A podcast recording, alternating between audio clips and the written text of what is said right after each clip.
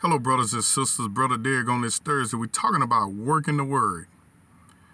Holy Father, give me utterance, Lord, and edification, Lord Jesus, to deliver, Lord, upon the hearers. Lord Jesus, let the anointing flow, Father. Lord Jesus, let the Spirit of God touch every hearer, Father. I plead the blood of Jesus Christ upon them. And I say that, Lord, healing is falling upon them now. I say that financial prosperity is falling upon them now. I say that they are blessed and highly favored. I say that they are overcomers. I say that they are more than conquerors, that they are blessed, that they are the head and not the tail, above only, not beneath. Lord, let them receive that now, Father, in the name of the Lord Jesus. We're talking about working the word. Let me show you how Jesus worked his words. Did you know that words work even if it's not scripture? Did you know that? The power over death and life is in your tongue, even if it's not scripture. But when God said it, it makes it even more anointed. It makes it even more powerful. But it's powerful even if the Lord didn't say it. Why? Because the power over death and life is in your tongue. And surely God is not speaking curses on you. God is trying to call you into the blessed life. But if you constantly release negativity over yourself, God will give you what you confess. And, and he wrote words in the Old Testament and the New Testament to give us an example of that. One example was the children of Israel in the 13 and 14 chapter Numbers constantly affirm their weakness.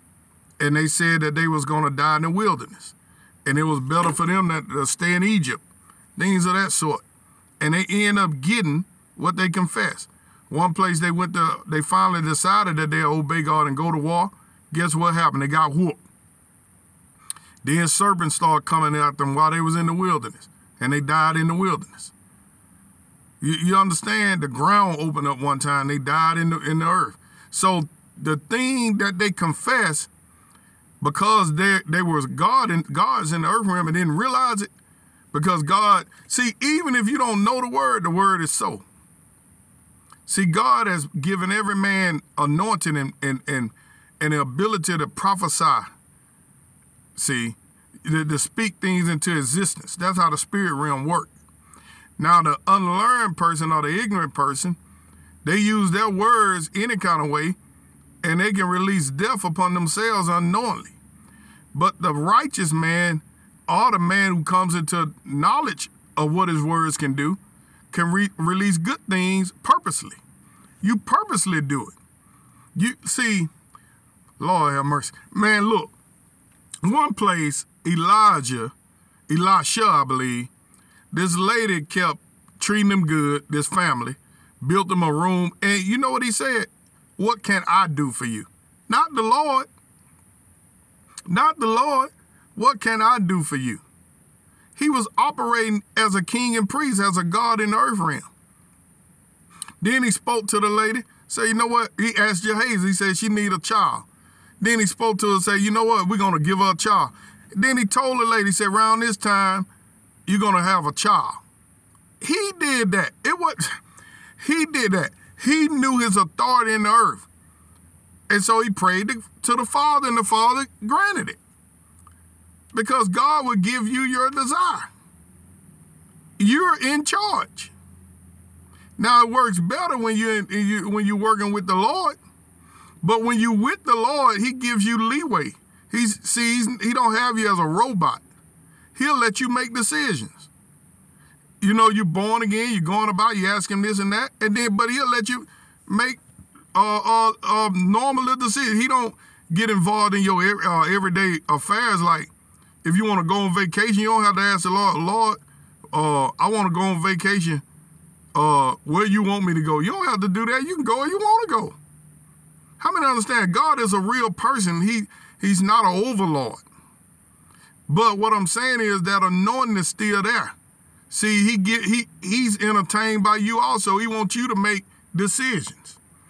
So watch this oh, and he's showing you this his humanity. Watch this in Mark 11 and verse 12. On the morrow, when they were come from Bethany, he was hungry. and seeing a fig tree afar off, having leaves, he came as happily he might find anything thereon. And when he came to it, he found nothing but leaves, for the time of figs were not was not yet. And Jesus answered and said unto it, No man eat fruit of thee hereafter forever. And his disciples heard it. Now, a lot of people, you know, they'll get it, they, they be wanting to be super spiritual. And there's nothing wrong with that. God might give me a, a great revelation on that scripture. But, you know, in, in the in the lower level of revelation, you can say it this way. Jesus was hungry.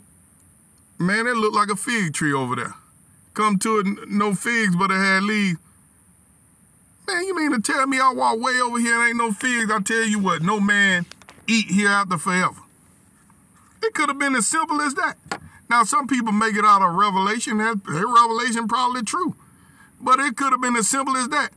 He just exercised authority over because he, he could exercise authority over No man eat tree, eat fruit from this tree hereafter forever. Jesus just spoke it. Now he now first of all, he's demonstrating the power of your words. He just casually spoke it. You could casually speak things and cause death to happen. How many understand that?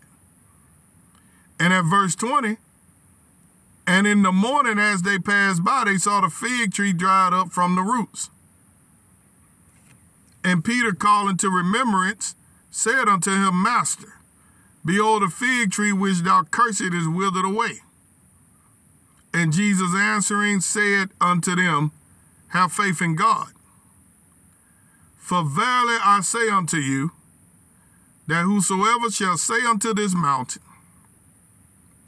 Be thou removed, and be thou cast into the sea, and shall not doubt in his heart, but shall believe that those things which he said shall come to pass, he shall have whatsoever he said. Therefore I say unto you, what things soever ye desire, when ye pray, believe that you receive them and ye shall have them. I remember one time this lady had a, a bad knee. She might be listening to this. And I talked to this lady for about an hour. And we took this scripture right here and we went line by line real slow. I mean real slow. Have faith in God. What that mean? Verily I say unto you that whosoever shall say unto this mountain, what that mean? They'll be like, well, speak to this mouth. So faith is actually speaking, right? So whosoever shall speak unto this mouth. Well, why do you use mouth? Well, Jesus casually cursed the fig tree. He was showing you that you could do things that are irrelevant. You had an anointing to do it. You can't look at it like that. You can't look at it like that. He just used a mouth. Jesus, Jesus could have said, "Well, whoever shall say to this, to this, uh, this common cold or to these pollen allergies. He used mouth because he was trying to show you that you can exercise your authority over trivial things. You don't have to call him for everything. You can say to it, faith by saying. You can say to it, whosoever shall say unto this mountain, be thou removed and be thou cast into the sea, and shall not doubt in his heart, but shall believe that those things which he says shall come to pass. Say this, Say, I believe that the things that I say come to pass. Say it again. I believe that the things that I say come to pass. He shall have whatsoever he said. And I'm going to tell you this if I lay my hands on you, you're going to recover. Somebody say that. Say, if I lay my hands on you, you're going to recover. Say it again. Say, if I lay my hands on you, you're going to recover. For I lay hands on the sick and they do recover. Say that. For I lay hands on the sick and they do recover. Say this. Say, when I give, money comes to me. Say it again. Say, when I give, money comes to me in abundance. Good measure. It comes to me in abundance. Good measure. Pressed down, shaking together, running over. Say this. Say, men give into my bosom. Say it again. Say, men gives into my bosom. So when somebody gives you some money, don't turn it down. Say it again. Say, men gives into my bosom. But I also give and it is given back to me. I got a lot to say. I'm out of time. Be blessed.